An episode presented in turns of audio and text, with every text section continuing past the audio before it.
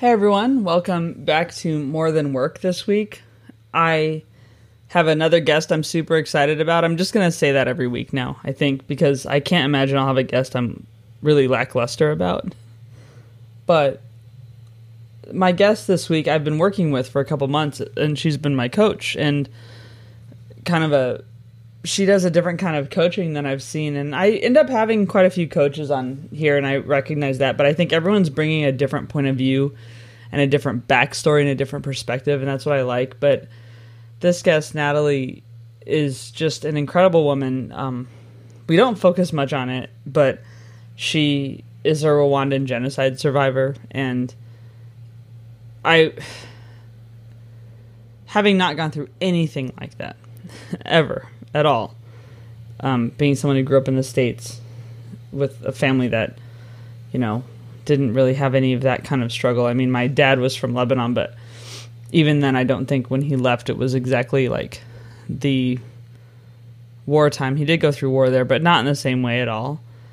And just having no experience with that, talking to her, she is so grounded and so centered, and it is absolutely incredible. And she's so generous with what she shares about her story and about how she built her consulting or not consulting but coaching company Har- Harbor and how it's just based around like partly AI and technology. And she's a technologist who's building things for good. And we get into amazing discussions. I mean, we talk a little bit about AI ethics and we talk about grief and ancestral work she's doing. And it really the discussion hit a lot of very important things. I think the grief part really struck me when I was editing again because I've known a lot of people in the last year who lost people. We've had so much loss in the last year as a society in general, but then individuals I know, friends from work, have lost parents and grandparents, and I thought of them a lot as I was editing. Um, I talk about a very significant loss in my life that I don't talk about on this podcast very much or at all in a way, but I was really um, moved in listening back just because Natalie does such beautiful work with honoring her grief and talks a lot about how we can all honor ours. So I think that will be really useful to people to hear about.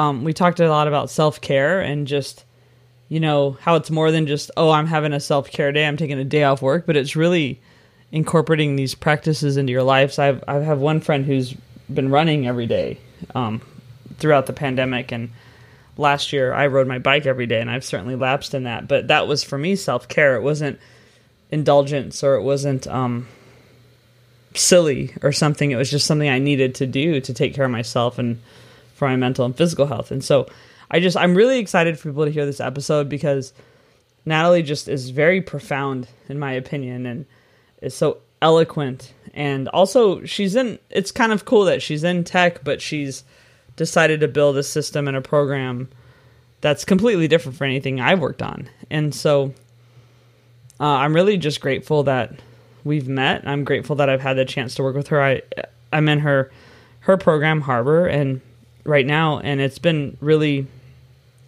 super because I've just been getting these emails every day that keep, kind of keep me accountable. And I'm not perfect. I'm certainly not doing everything I'm supposed to be doing or should be trying to do.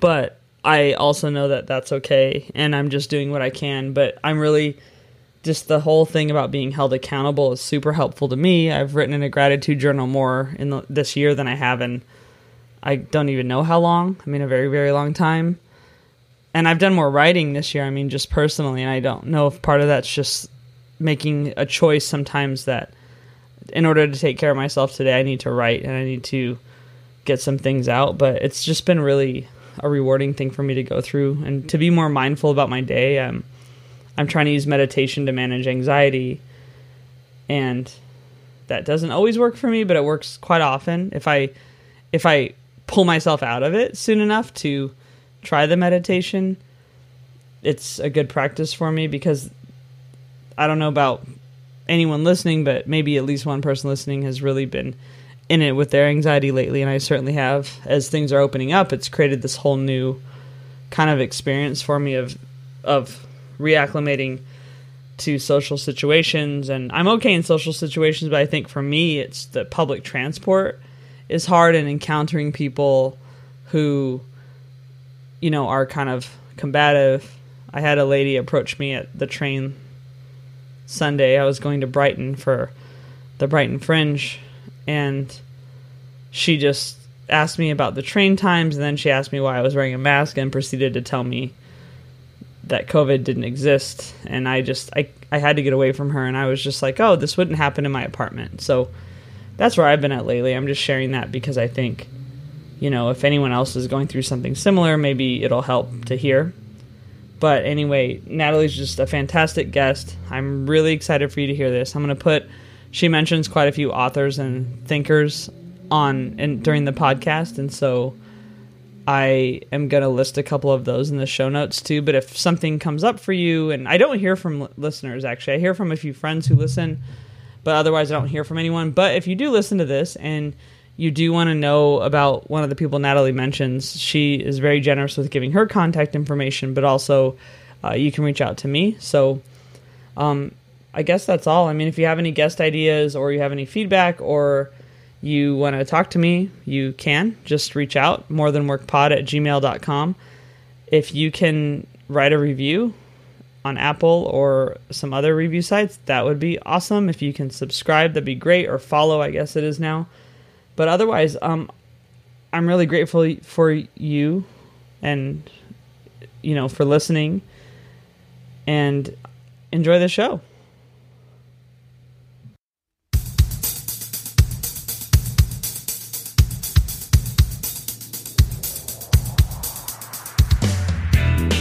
Welcome to More Than Work, the podcast reminding you that your self worth is defined by more than your job title.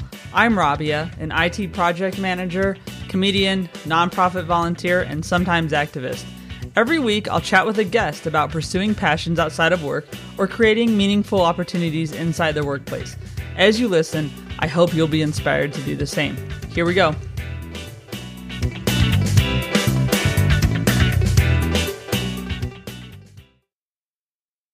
Hey everyone, welcome back to More Than Work this week. So, I have someone who's actually in London where I'm located, which is rare because I'm usually interviewing people all over. Natalie Zeymana, she's founder of Harbor. Hey, how's it going, Natalie? Really great. Thanks for having me on. Cool. Thanks for being here. So, you just want to introduce yourself a little bit and then we'll get into it. Sure. So I founded Harbor sort of just before the pandemic. It's an accountability platform for people who are running their own businesses or working in leadership roles within organizations who want to become a little bit more resilient. And I mean emotionally, intellectually, through a daily check in that we use at Harbor. So, yeah, between coaching clients and working one to one with them and also building the, the platform, that's what I'm about these days. Yeah, and that's what a good time to start a business, right? Yeah, I mean, surprisingly, the pandemic has has created um, a healthy client base. Um, perhaps not so surprisingly, I think people have been impacted by the uncertainty and are wanting to really anchor themselves and find ways of being a lot better at looking after themselves and being more accountable to how they look after themselves, which is something I can definitely relate to.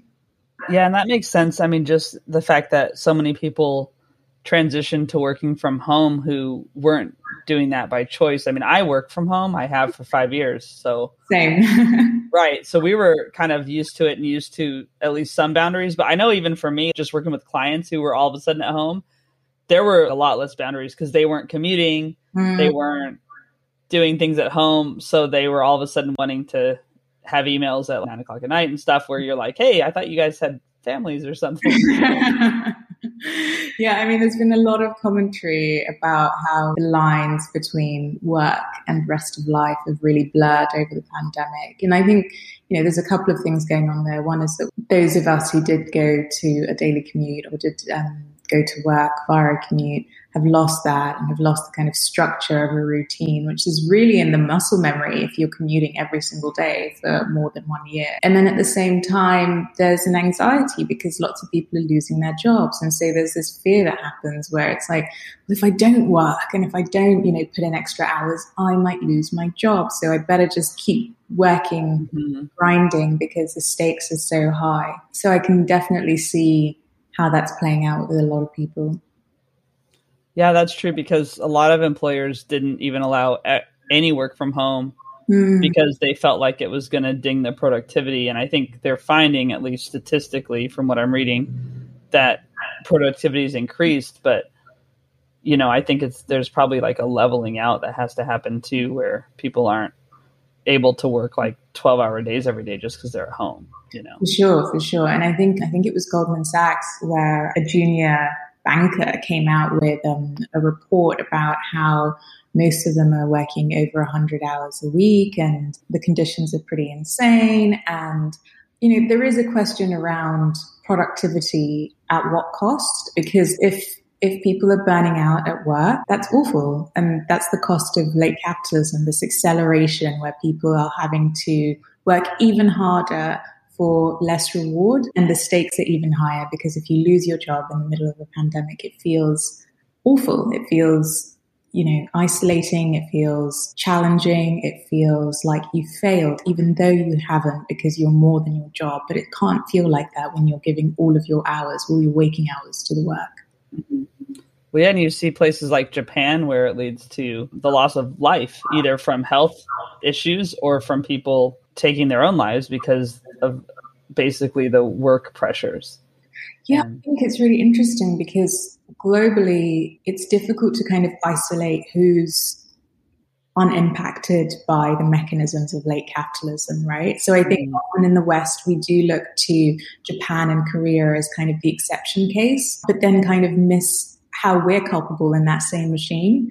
Um, why is it that every time we meet someone, we always ask what they do for a job, and we're kind of doing this categorization in our minds as to the value of the person that we're connecting with as related to their work, or we think of people always as a society in relation to their outputs. And it's been really interesting on a personal level, kind of seeing the folks in my network who've connected with me during the pandemic and kind of seeing whether they've connected with my well-being or whether they've connected with wondering what I'm outputting and wondering what I'm producing. And I just find that a really fascinating way of kind of measuring, you know, what is the worth of connection in the West and what is the worth of connection under under late capitalism? Like where does care come into it? Where does connection and and who are we to each other beyond our work?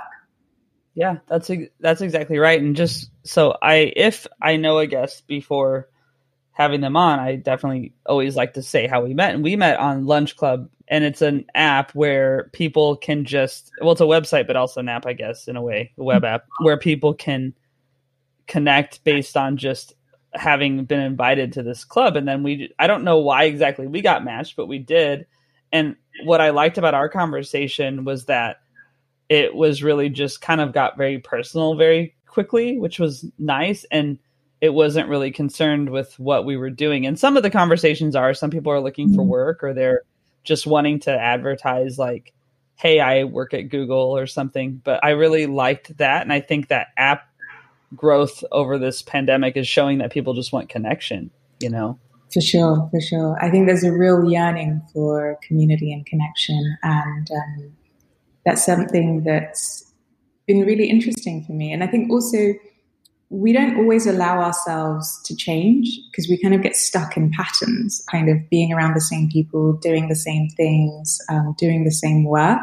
And so perhaps one thing amongst many others that the pandemic has done is like shift our conception of self and kind of forced us to reevaluate who we are to ourselves and what sort of needs might arise from that reevaluation you know, do I feel like I still want to talk about work when I'm stressed out about work? Do I feel like mm. the dreams that I had before the pandemic are still relevant to who I am now? Do I feel like the way that I move through my day is still aligned with, you know, what my soul feels like it needs? And people are asking themselves these really existential questions, perhaps not always realizing that they're asking themselves existential questions. Mm-hmm. It often comes up, at least when I'm doing um, client work, one to one coaching work, it often comes up as an emotion that people can't describe, that something doesn't feel quite right, and that they want or need or being called to something else. And so a lot of the work in Harbor is helping people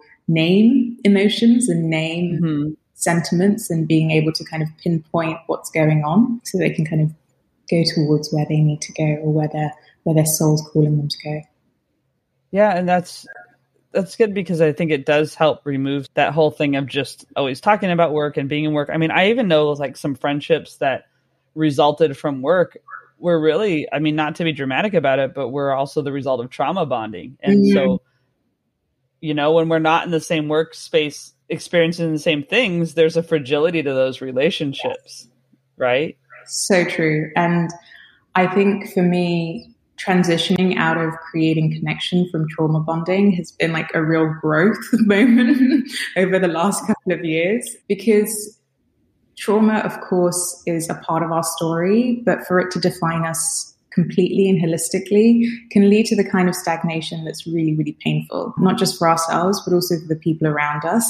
And yeah, I'm always really careful in in my personal relationships these days to kind of think about you know what are we building with this relationship? How are we seeing the divinity within ourselves and each other during this connection mm-hmm. this moment? And it i don't know there was some something i read a few years ago that was like people can only meet you as far as they've met themselves. And so reading the teachings of the Essenes and kind of engaging with some more esoteric were around the universe sort of mirroring you, I think those relationships fall to the wayside when you've dealt with your trauma and when you mm-hmm. take full personal responsibility of kind of taking care of your inner child and loving yourself every day it feels uncomfortable to stay in that space. And that's not to say that you don't love those people or care for them, but it just means that there's going to be a different dynamic established between you. Yeah. So I want to talk about harbor, mm-hmm. but first I think I want to just establish some definitions based mm-hmm. on, on how you're going to be talking about things because I may think I know what things mean, but I, I'm not confident. And then I think it'd be good for people listening. So Harbor, one thing you work on is resilience. So, can you just describe what resilience is? Yeah. For me, resilience is being able to return to who you are, even in the eye of the storm. Okay. Cool. So, that's good to like level set what that exactly mean. Yeah. So, I've had a few coaches on, and I'm sure I'll have a few more. What does Harbor do and what's kind of the basis for your coachings? I think it's different than some others. Yeah, for sure. So when I was doing a lot of my own healing work, I got really into chakra systems and energy systems. And I also got really into sort of Taoist texts. So using my tech background, I've used some machine learning on the back end to kind of analyze in a privacy preserving way when clients are entering different stages of their journey. So I always start with a chakra assessment and say we'll go through a few questions around your root chakra, your sacral chakra, your solar plexus, your heart, your throat, your third eye, your crown chakra, just to get an assessment of where people are um, and how they're feeling about themselves in that moment. And then having established that baseline, you get daily prompts, which are, and you know, you'll find this out when you, when you start your trial, you'll get daily prompts, which ask you to check in and sort of ask you to be accountable to looking after yourself. And so one of the baseline recommendations is have you been out in nature today? Another one might be, you know, have you nourished yourself with foods that make you feel good in your body? Another one might be have you connected with the people in your life who remind you of love? All these things you're kind of prompted to check in with and you're accountable to doing that work. And if if the client is a one-to-one client that I'm coaching, we'll have a weekly review where we go through how they felt throughout the week as they were committing to different activities on that checklist. And then once a month, we also set some new intentions for that month, and um, I hold clients accountable to that. So one of the reasons why I set up Harbor, it's the classic thing of building something for yourself. Like I think if you're someone who likes reading and finding things out, which most people are, you know, if you're a mm-hmm. curious person, my client base and myself are recovering type A's. And so there's a tendency to dive into the intellectual, the cerebral realm and, you know, get really into Taoism and like get really into energy systems, but not actually integrate and apply that learning. And so that's where the accountability piece comes in, which is to prevent us, or at least to try and create a stopgap from spiritual bypassing so that you're actually committing to sitting down and doing that meditation or sitting down and doing a little bit of yoga or sitting down or even just standing up and going outside for a walk, but you've made that commitment and you're accountable to it. And the results are that you're not lying to yourself. You're not saying, you know, you're not being incredibly articulate, but you haven't gone and done your yoga, you know? Mm-hmm. Yeah. Sometimes I think there are good reasons for things, and sometimes I think they're just excuses. And I'm definitely someone who tries to state very eloquently my excuses. Yeah. You know, it's very normal. Yeah. yeah. So, I, a question about the chakras and energy systems and stuff, because I think you hear it in pop culture, like just kind of make fun of that and say, mm-hmm. oh, yeah, my energy's off my vibe, whatever. Yeah. But it seems that whether you acknowledge that there's a validity to all that mm-hmm. or not, it's affecting you. Yeah. Right. And other people. For sure. I mean, that's definitely something that I relate to. You know, at, at the end of the day, not to be all hippie, but everyone's on a journey. like, that's good, and do that in that that voice too. Yeah, that's the like, yeah, that's good. On a journey, and I know I know where I was um, at different points of that journey, and I can kind of spot where different people are on that journey. And I don't try and like force people to buy into um, a modality that doesn't fit with their belief system because that's also just not that's not cool. So what I'm offering is like, hey, this is this is something that's been really helpful for me. And mm. if you want to give it a go, that would be awesome. But if you're not ready to, here's a bunch of resources that I actually think might help you. So I've often had conversations with people who, who are just sort of like, you know, they, they've gone through some physiological symptoms, which in my mind, I'm like, yeah, these are like classic metaphysical journey symptoms. But they're not there yet. They don't they don't agree with that. They don't um, resonate with that. And I'll just send them some reading, and I'll be like, you know, I, I think reading this might help you feel less alone and less like you're going insane. And I think this community over there of people might help you understand what you might be going through. And I think also, you know, here are some professional therapists, psychologists. Um, nutritionists, chiropractors who I would recommend as well. I'm never keen to sort of say, it's it's all or nothing. It's this is just one touch point for you to discover more of yourself. And if this is the thing that you'd like to do, great. Let's let's get you on board. And if there's um, something else that I have in my arsenal that can support you, I'm here to be of service. Cool. Yeah, it's good. I mean, because really, I think one thing I like too is that, and I'm starting to learn is like in anything where you're seeking help from someone else, so much of it comes from you as the person seeking yeah. help doing something, right? Mm-hmm. And it's the same with therapy. I mean, people say, I love my therapist, but the people who love their therapist, and I'm someone who does love my therapist, you love them because they basically repeated back something you said that shows you knew it, but you needed to pay someone to repeat that. But they also just kind of give you the confidence or mm-hmm. permission to to do the thing you know you should do. And i feel like yeah it's the same with coaching and stuff too right? Yeah i think coaching is i mean it's slightly different to therapy. And i think talking therapies are an incredible way for us to find language um, to describe what we're going through. And especially as a society who's really been divorced from the language that we need to understand and communicate our emotions. I can see why therapy is so so widespread. I've I've done therapy before. I think it's life saving. I think it's empowering. I also think coaching is a slightly different ball game because it's mm-hmm. about that you're usually driving towards a goal and you're usually driving towards building muscle. You know, you're mm-hmm at least my interpretation of coaching and the way I work with clients is that I feel like I'm training them for the marathon of their lives.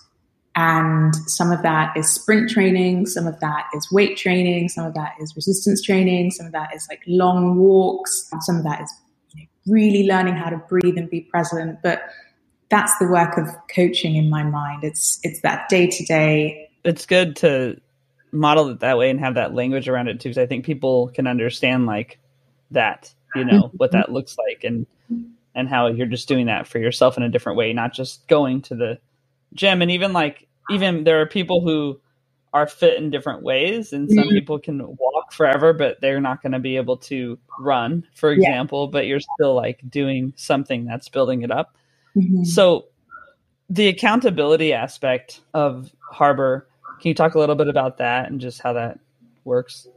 Yeah, for sure. I think so. In my writing work, I look specifically around sociologies of care and thinking a lot about how self care has been constructed over the last mm. decade or so.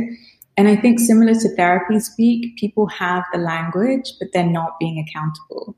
So, you know, someone might say, "Oh yeah, I took a bubble bath." Hashtag self care, or I I'm I'm turning off work. I'm not turning up to work. Hashtag self care. Um, or yeah. um, I haven't had a shower in five days. Hashtag. and I think we've all, in different ways, been guilty of weaponizing language in order to create avenues for us to escape the personal responsibility that's necessary mm-hmm. at this moment in time. And so I, this isn't coming from a place of judgment. I've definitely gone through phases where I'm just like, oh yeah, I'm like eating a burger, hashtag self care. When I know inside myself that eating that burger is not self care. And that's no. any any disparaging view on people who eat burgers, including myself, but that's just a form of I'm lying to myself. Yeah. This, this, is indulgence and I should be able to call it that. And so yeah. the inversion of language that's become part of us as a consequence of you know the hyper commercialization of self-care is something that really fascinates me and I, I wanted to think for myself like how could i build systems that really hold me accountable to my own bullshit and i think the best way was to do that in a loving way. Like, what would self care actually look like now? Let's do some research. And yeah, there's this, it's pretty basic, but you have to do it every day. That's the tricky part. And that's where the accountability comes in. Like, are you doing this every day?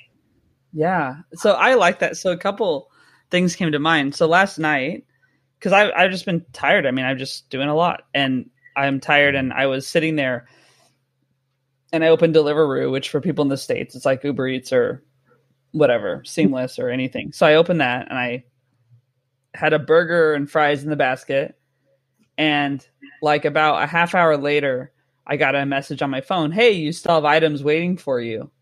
I was like, "Oh man!" And I was hungry by then, and I realized I didn't even place my order. Yeah.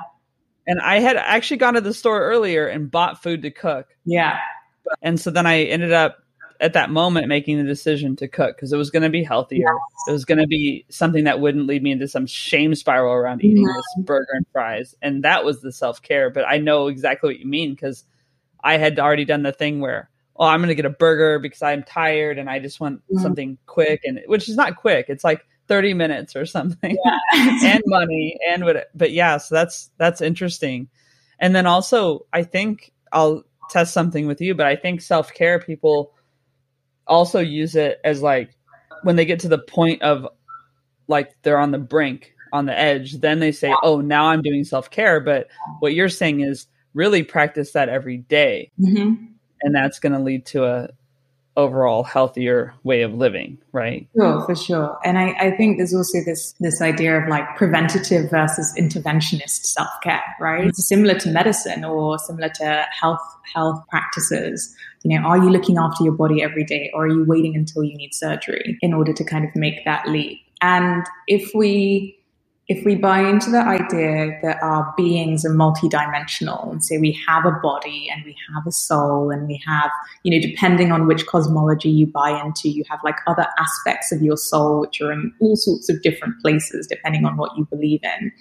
Mm-hmm. makes sense for us to look after all bits of us. You know, you wouldn't just like go wash your hands and only wash your little finger. The work at Harbour is trying to kind of introduce you to the multidimensionality of your being and introduce you to people who are really on the pioneering edge of this work who are offering some pretty ancient wisdom for modern times for you to kind of be like, oh, I'm not just like this this body walking around and I'm not just these sets of mental states, you know, flying through my mind. I actually have a lot going on.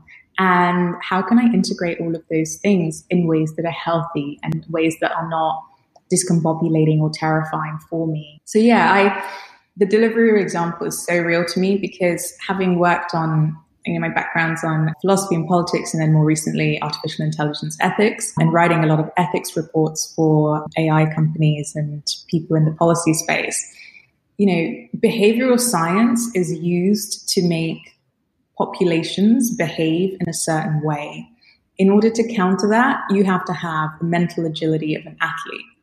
And it doesn't matter how intelligent you are, it doesn't matter where you went to school, you really have to understand the level of um, nudge theory that you're being ushered into. And the best way to do that, again, is having a daily practice of self care. I don't care if you went to an Ivy League, no one is immune from being nudged into making a suboptimal decision.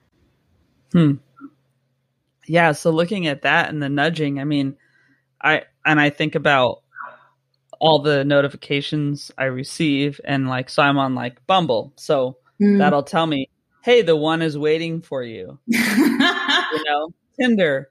Oh, it's a swipe surge. Everybody's on this now. It's like, okay, so I can get rejected more in this hour than I do in other hours. Like, I don't know. And I can reject more people. And then, yeah, you have the delivery thing or any of those, you left something in your cart, which can be useful. I mean, I probably would have not eaten until like 1030 last night if I didn't get that nudge, but mm-hmm. still like there's these pressures and, and they're all over the place. And so you're actually before we talk about the AI stuff, I want to take a step back and say, how did you get to Harbour?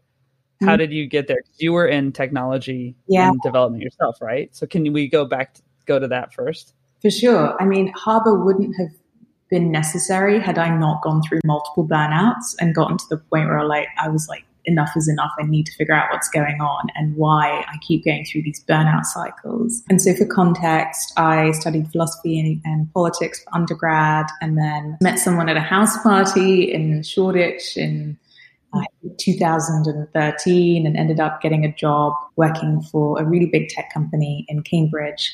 And I loved it. It was sort of an incredible ride. I felt, you know, the nerd within me was just at home there. And I grew within my role. I think I got like three promotions in two years, ended up working with the C suite directly on their digital strategy project.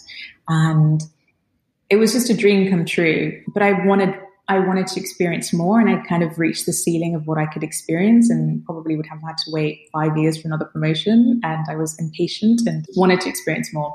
So I set up my own company consulting on digital strategy and had clients here and in the States and kind of grew that over the years. Started doing a part time master's on sociology of the internet. And it was only during, I'd probably say, I was starting to feel burnout on the horizon during that part master's.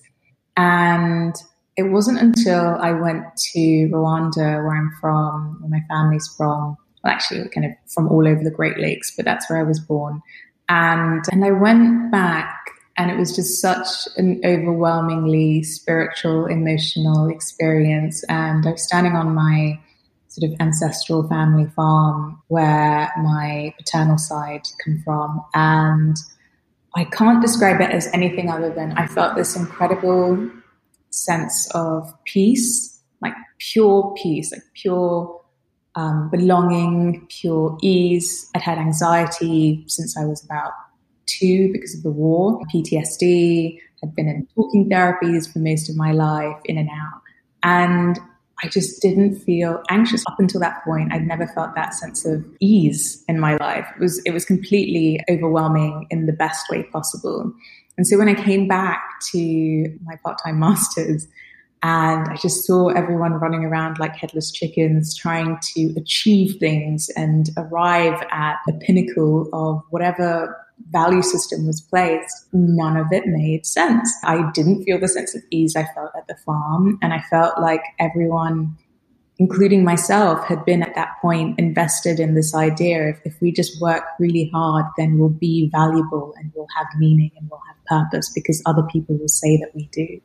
And other people will be impressed by us and other people will think that we're really smart. And that will mean that we are good and that we are valuable in this world. And I, I, had this kind of spiritual or soul disinvestment from that process, but intellectually I was still, and emotionally I was still locked in. And so there was this kind of split happening between my, my soul and my, my, my mental body really, where my mental body was like, no, stick it out, like keep going. I was like, you need to leave. and so I eventually dropped out and I, I think that was sort of the beginning of my dark night of the soul that they, which is what it's described in, in spiritual woo woo new age circles, but just a general like redirection where you're, you're going through a form of existential crisis and reevaluating like what life is, what matters to you, who you are, what you what you came here to do, what your purpose is, some pretty big questions. I was back at home in London, just every day was a, was a sort of staring at the ceiling, like big why question mark. not, yeah. not even what, not even how, but just why. And I think why is really heavy. And I think I understand why a lot of people don't want to stay with why because it's a very dense question and it requires a lot of delicacy and care with oneself, which is why people have spiritual teachers and coaches and therapists and everything else. Because I don't think the well, the individual isn't supposed to ask the why alone because we're mm-hmm. supposed to be in community, and that is the purpose of, of ritual. But all of our rituals have been replaced with nudging, and they've been replaced with the award systems of late capitalism. And so, yeah, I was lucky enough to have the space at home to take time out to to just ask why and stare at the ceiling for quite some time. And being a recovering type A, naturally, I got a spreadsheet out at some point and I was like, I'm like, yeah, oh, what? Google Sheets? Okay. like, you know, I can't, I can't stay in this. I like, I've stayed in this and I, I can't, I need to figure out something. And so I just started running some experiments on myself and I was like, hey, mm. let's see what happens if you do this recommended activity for a week Okay. And then like a mad scientist, I'd write down like epic notes almost on an hourly basis of like different motion states that were coming up. Um, and I was talking to my dad earlier and I was just like, I've got like six months of manic notes where I just logged like different things about my chakras and different things about, you know, different metaphysical realizations I was having in terms of my physical experience, all sorts of things.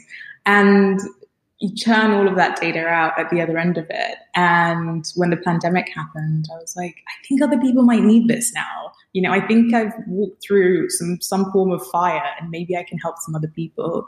Mm. And so I started this um, course called Anchoring Self. I had absolutely no idea what I was doing. Although that's not necessarily fair because my, my mother's a trauma counselor. She used to work um, for the Red Cross, like reuniting refugees across um, um, war zones and wow. my my uncle's a psychologist and my dad's a human rights activist. So th- there is like the, a sense of like grounding that was there. So every session, you know, started with this disclaimer that I'm not a, a medical profession, but I was, I think Pamela Erlin, who's one of my favorite channels, talks about, you know, turning up with authenticity and sort of saying, you know, this has been my journey. I hope this is helpful to someone here. And here's what I've learned along the way. And there's this great meme of this guy standing in front of um, uh, a conspiracy theory board with like the red string.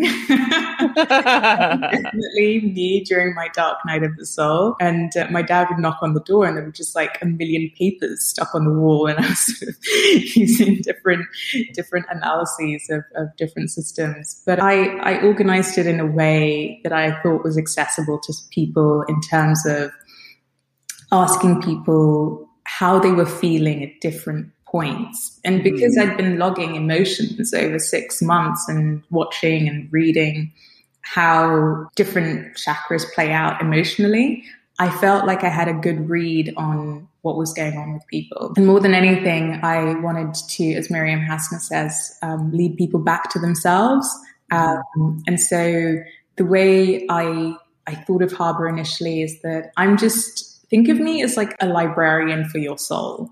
And so you have an, an inkling that something might be going on and you come along and I've got some personal experience and a loosely organized Dewey Decimal System going on and I'm going to ping you some resources that I think might be helpful.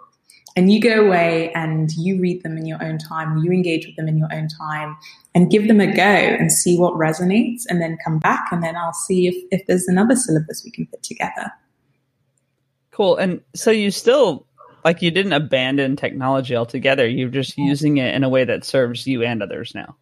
Yeah, and it's so funny because it, I feel like I've come completely full circle because I I didn't want to engage with politics, having studied it, because I didn't want that sort of charismatic leadership, ego-driven model. I didn't I didn't feel that that hmm. resonated with me. I also have a lot of challenges around accepting a representational model of democracy. Hashtag I don't know that it's really working, guys.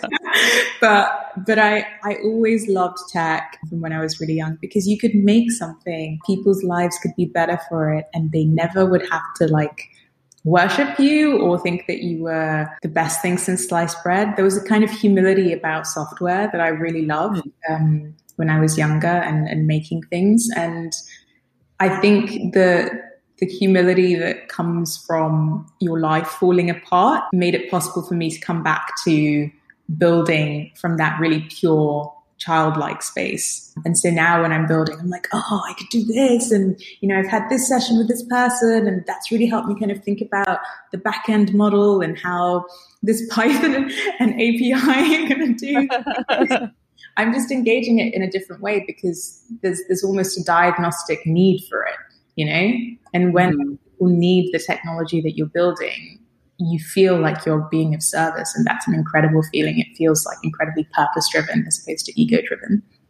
Yeah, that's no, that's true. And I mean, I work in software. I don't develop, but I manage projects. And I know like when I get a project that feels like it's going to have an impact on people, mm-hmm. it's a lot easier to tolerate some of the, you know, BS that comes with it, right?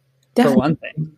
Definitely. So then with AI, so artificial intelligence, I've actually heard a few people now talk about AI ethics and what that means. And then everyone, well, I will say everyone's familiar with the documentary, The Social Network. I did not watch it yet because I'm, I have watched it.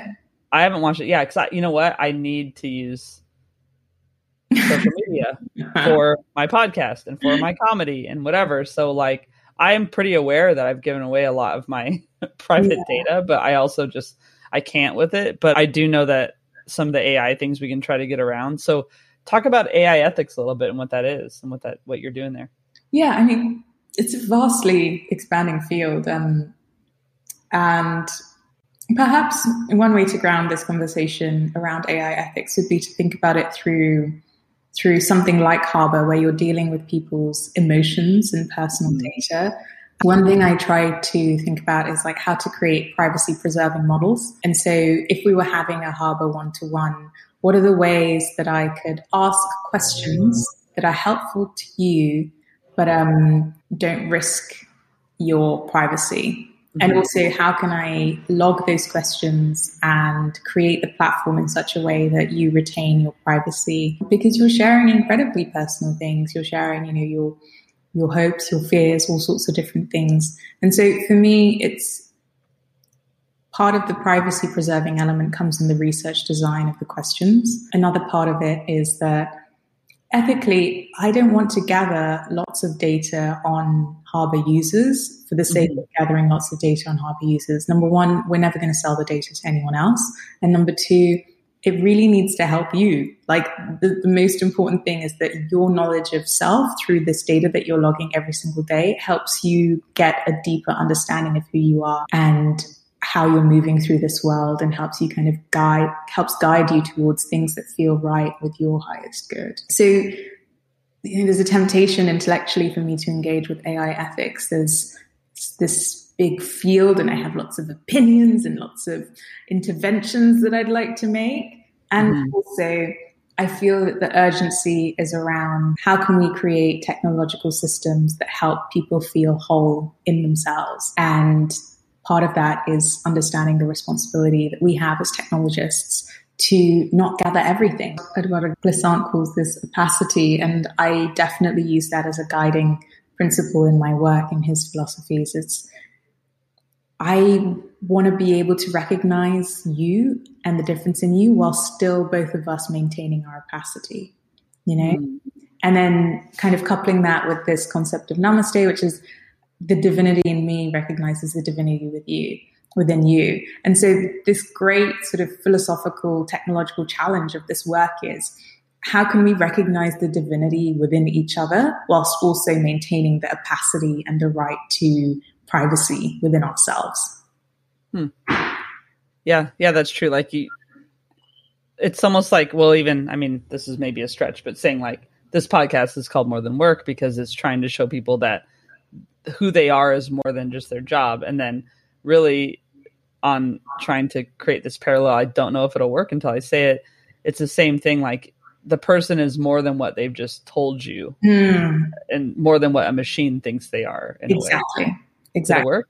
Okay, good. Yeah, it, it makes total sense. I couldn't have put it better myself. I just feel like, yeah, perfect. yeah, it makes perfect sense. I want to go back to resilience a little bit because I was just thinking about when you were talking. A lot of times, I think like a person will be engaged in something and they'll feel like I have to see this through. Mm. And that's the resilience is me seeing it through. But maybe that thing isn't working for them. And it could be a relationship, it could mm. be mm-hmm. a job, it could be some maybe goal they set or I just think of a lot of it in like human relationships more than mm. anything at the moment. So that's not really resilience, right? Mm. Re- okay.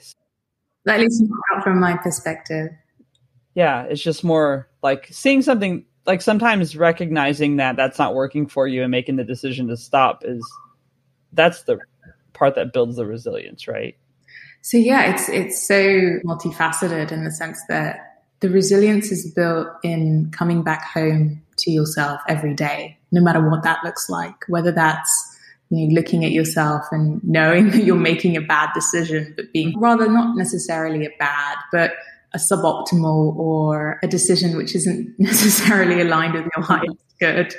We've all been there, but just just knowing why you're doing it and that you're doing it, and that increased awareness can increase the level of resilience in my mind. And I think for me, I try not to think of resilience in, in terms of human relationships because mm. it, it feels like it could fall into the territory of trying to control outcomes. And oh you know, we can't control other people. And so the best form of resilience for me and for the work that I'm trying to do is like the commitment to coming back to yourself every single day. That's the resilience I'm looking for in myself and in others. Like, am I, you know, when I, when I'm eating this burger, have I addressed shame?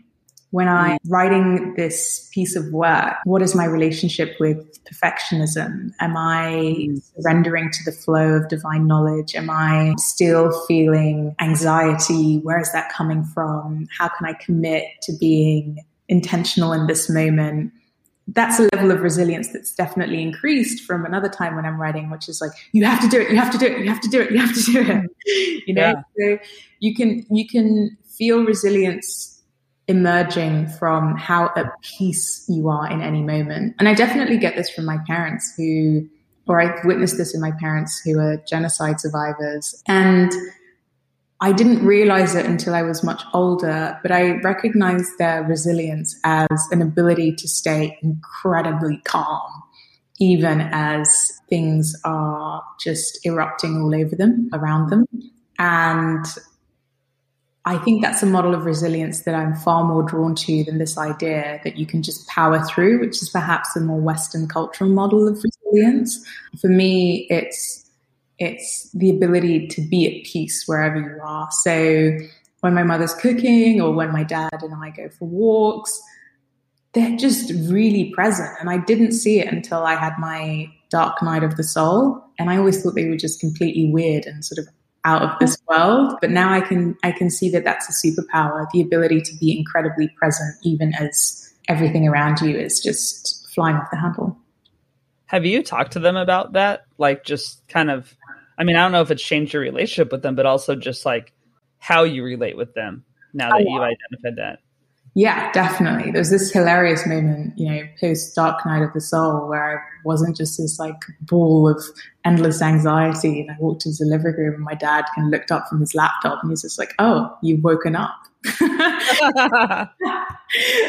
was just, and it was just this kind of like awareness that I my energy had shifted, and and so I think I think about them a lot in terms of my coaching work and just what it must take as a parent or someone who cares for another being to hold space for someone to go through their journey in their own way, whatever it looks like. And I try to carry that into my work, definitely. This idea that actually the answer is not to force people into a specific program of work, but rather to hold space for the realizations that they have along the way, knowing that that's exactly what they need to realize as they're realizing it. Mm. Yeah, and yeah, and almost like giving them credit for yeah it. Because it is it's it's their journey. You're just there to hold space. Huh. So when you so I'm trying to think about how someone might be listening that and even I'm listening and, and realizing some things right now, but at what point do you think someone can like is there telltale signs for someone that they might experience that should tell them, "Oh, I'm not doing what I'm meant to be doing or what I should be doing or I'm not doing something aligned with me." Mm. And like maybe it's time for me to get an accountability partner and mm. someone like Natalie or someone else, like whatever mm. works for them, right? Mm. Like is there like certain feelings or manifestations that they might be feeling that would tell them that or did you have an experience like what you're feeling now versus before that kind of that mm. shift that you would think other people might identify in themselves? Yeah, that's such a good question. Maybe I would turn it around and sort of say, what does it feel like in your body, in your soul, when you know you're exactly where your soul needs to be? Mm. Like, what does that feel like for you? Oh, for me personally? Mm-hmm. Well, yeah. I mean, I can tell you that I spend a lot of time in great anxiety. I mean, a lot mm-hmm. of time. And like right now, I'm not. Right. Mm-hmm. So right now, I'm not super anxious. I actually just feel lighter and I feel almost emotional in a way because I, I'm a person who cries. Mm-hmm. so I'm not going to cry right now, but I could. Like, just if I think about that feeling of being at peace and being okay and like just enjoying talking to you and not looking at my phone mm-hmm. and everything. And then I know like you know, sometimes when I'm at work or just when I need a break, I'll just feel all this anxiety, like my mm. heart coming out of my chest or it's in my mm-hmm. throat and really volatile, I guess, mm. you know? So yeah, I mean, for me personally, and I think, I don't know if other people feel that way, you know, all okay. the time or, you know, but that's, that's for me. Like right now, I'm just kind of fine, you know? Yeah, I hear that. I hear that. And I've definitely like anxiety used to be my full time mode, and I, it's it's kind mm-hmm. of it's kind of why I can feel it in others because my body has such a strong memory of it. And yeah, I I don't know. I feel like people will find the things that resonate with them at the time that their soul feels like it's time to to engage with that, mm-hmm. right? And it just depends on a how much space you're giving to listen to your soul. And I think ritual and routine is an incredibly important part of that. Morning meditations, getting out in nature, getting away from devices is a way of carving out space to really hold space for yourself. And it's easy to kind of think that someone else can do it for you and that if if you engage with a professional that they'll fix your problems, but you're not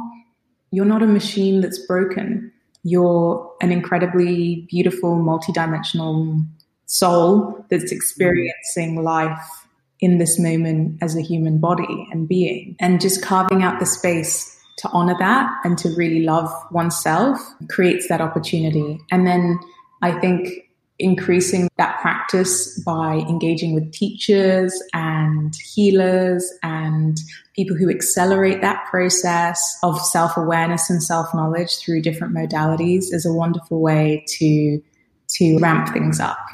Mm-hmm. Yeah.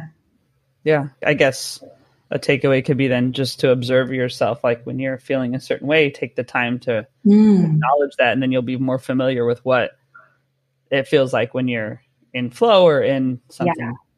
versus not, right? Yeah. And I think, you know, to kind of answer the question more fully, I'd really love to meet people who have found that level of awareness but just need someone to nudge them every day to make sure that they're doing mm-hmm. stuff and meet them once a week to be held accountable. I really do see myself as like an anchor and a catalyst um, for wherever you feel like you need to go that's aligned with your highest good.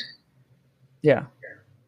Did you feel a change? Because I don't, I'm sure listeners heard you say about Rwanda and being a genocide survivor, and I don't want people to think that I didn't hear that.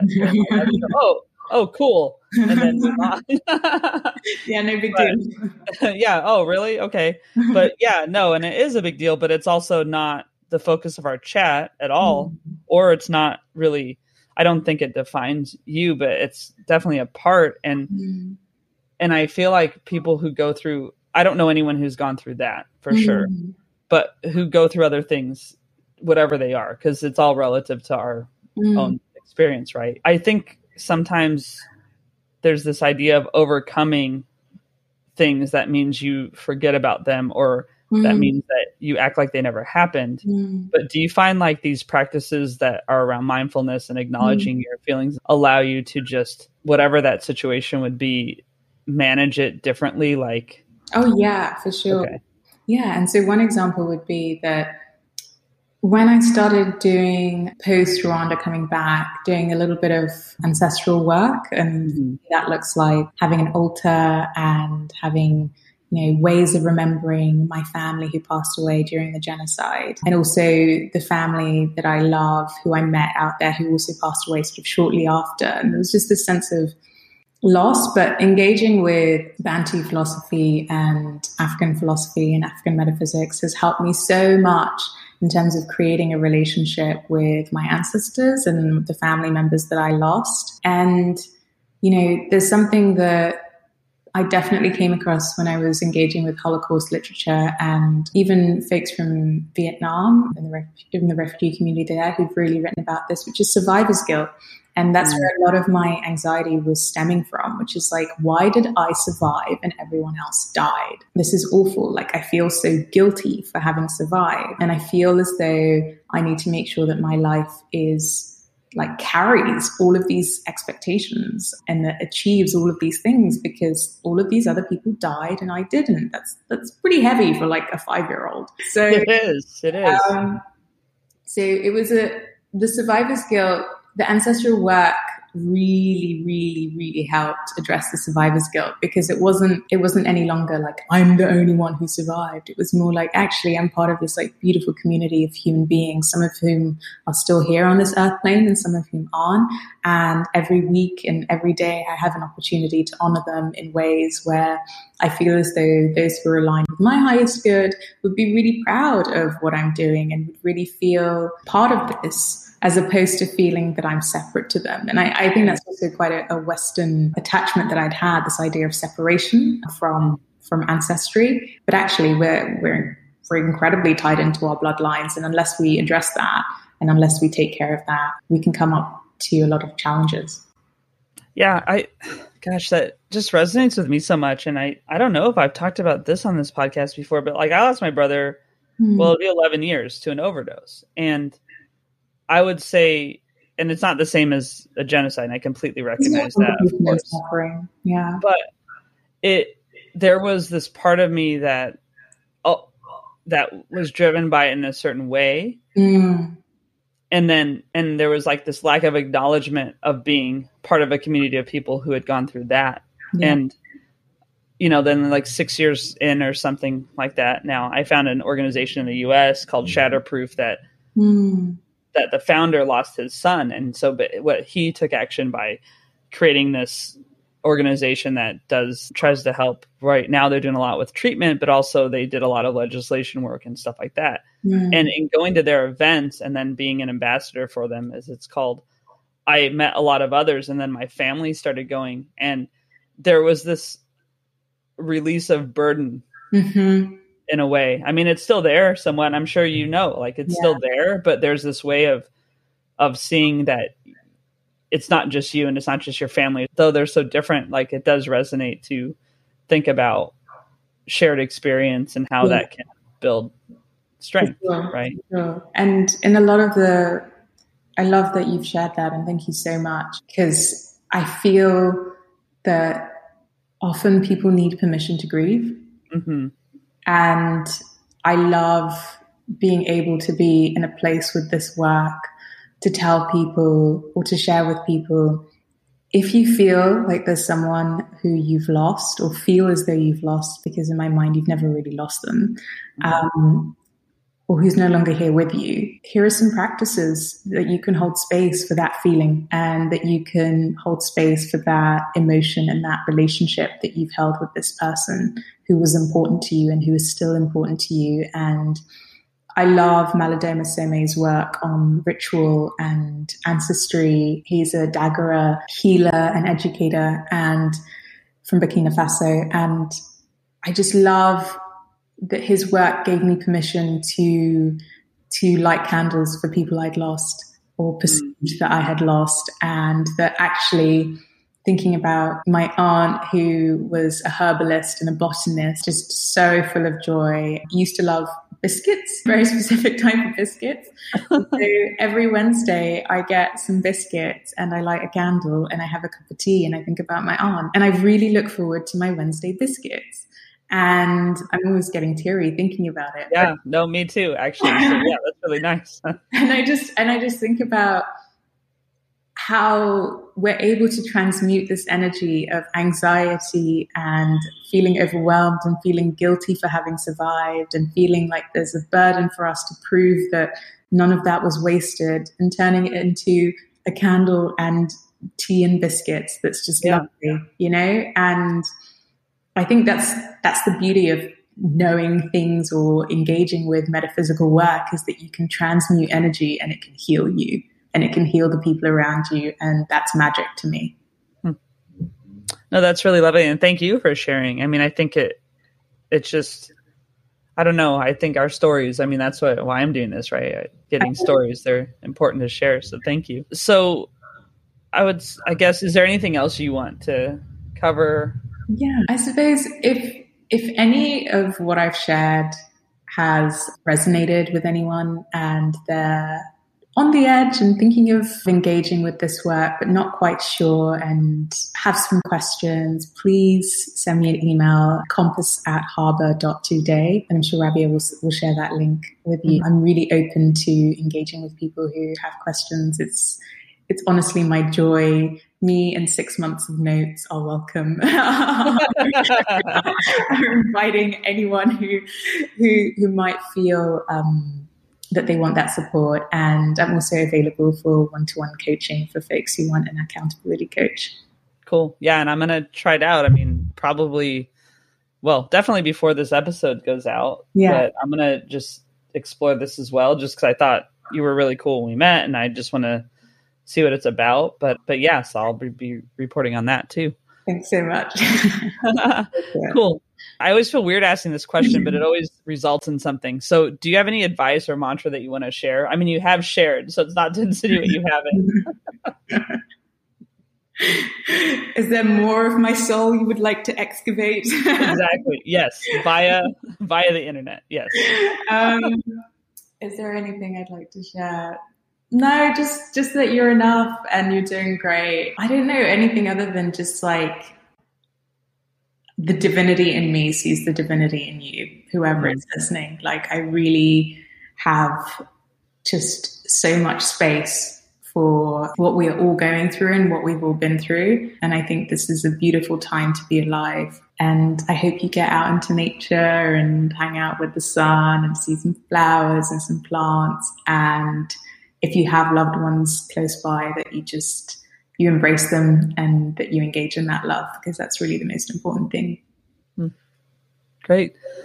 Okay, so I have a s- questions called the Fun Five, and they, I ask it's again just me. This is the data I'm collecting, right? Yeah. So, what's like the oldest T-shirt you have and still wear? I don't even know if you're a T-shirt person because yeah. you're dressed nicely right now, for example, and I'm not. But yeah, no, I love, I love. um It's not a T-shirt; it's a sweatshirt.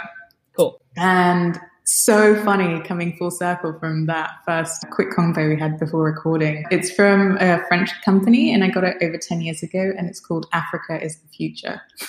oh, nice. Yeah. And we did. We talked a little bit about Afrofuturism because I just yeah. learned that term yesterday. Yeah. yeah I oh, love it so cool. much. And probably the reason I love it now is different to the reason I loved it before. But the reason I love it now is because the metaphysics of um, African philosophy for me connect the past, the present, and the future seamlessly. And so when I when I wear it, I feel connected to all that is. Oh, nice. All right, cool. So a lot of people, including myself, are saying every day is like Groundhog's Day right now, like mm. the movie. So, what song would you have play on your alarm clock if it was Groundhog's Day and we were really living that life where every day we wake up it's the same? Um, probably Ciara's "Level Up." Yeah, nice. Yeah, because yeah. I feel like even I mean, this is the test, right? This is the challenge, like emotionally, spiritually, psychologically, mentally, intellectually. If every day is the same, how curious are you to imagine otherwise? Cool. And that'll be a fun one. I have a Spotify playlist, so I'll add it. So I'm kind of like excited when there are songs that maybe make me move or something on there. All right. Coffee or tea or neither? I just had some matcha. Nice. All right. So tea. Mm-hmm. Cool. Do you put anything in it, or is it just like?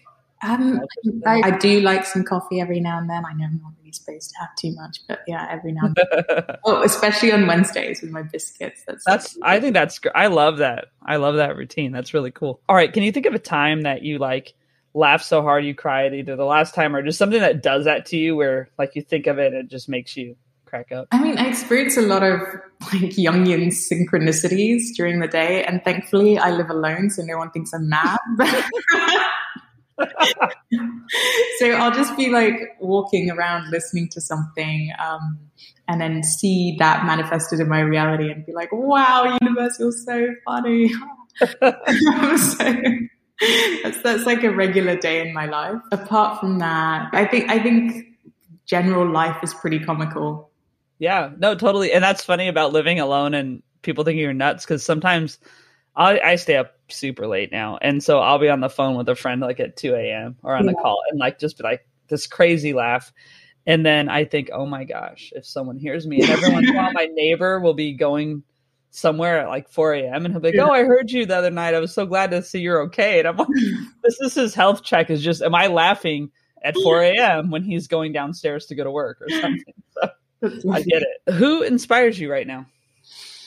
Mm, I have so many. Um, gosh, so many people. So many people. I'm constantly referencing Miriam Hasna. I'm constantly referencing. I think that's that's someone whose work has been incredibly transformative for me. Beyond that, I've really fallen in love with my family in a new way, having done this work, and and part of Miriam Hassner's like intervention in my journey has been healing relationships with my maternal line, which has just been so transformative. So yeah, who's inspiring me? Just, I don't know. I feel so inspired by everything. I feel inspired by you for having, having the grace and the courage to, to put this space together, even you know, you've mentioned anxiety, but I think this is an incredibly brave thing to do to put yourself out there and to, to be open and to engage with people to to find out who they are outside of the treadmill of capitalism. So I'm I'm inspired by you and grateful for you too. Oh, wow. Well, thank you.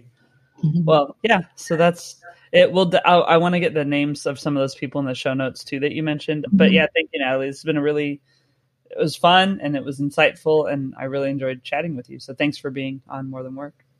Thank you so much. had a blast.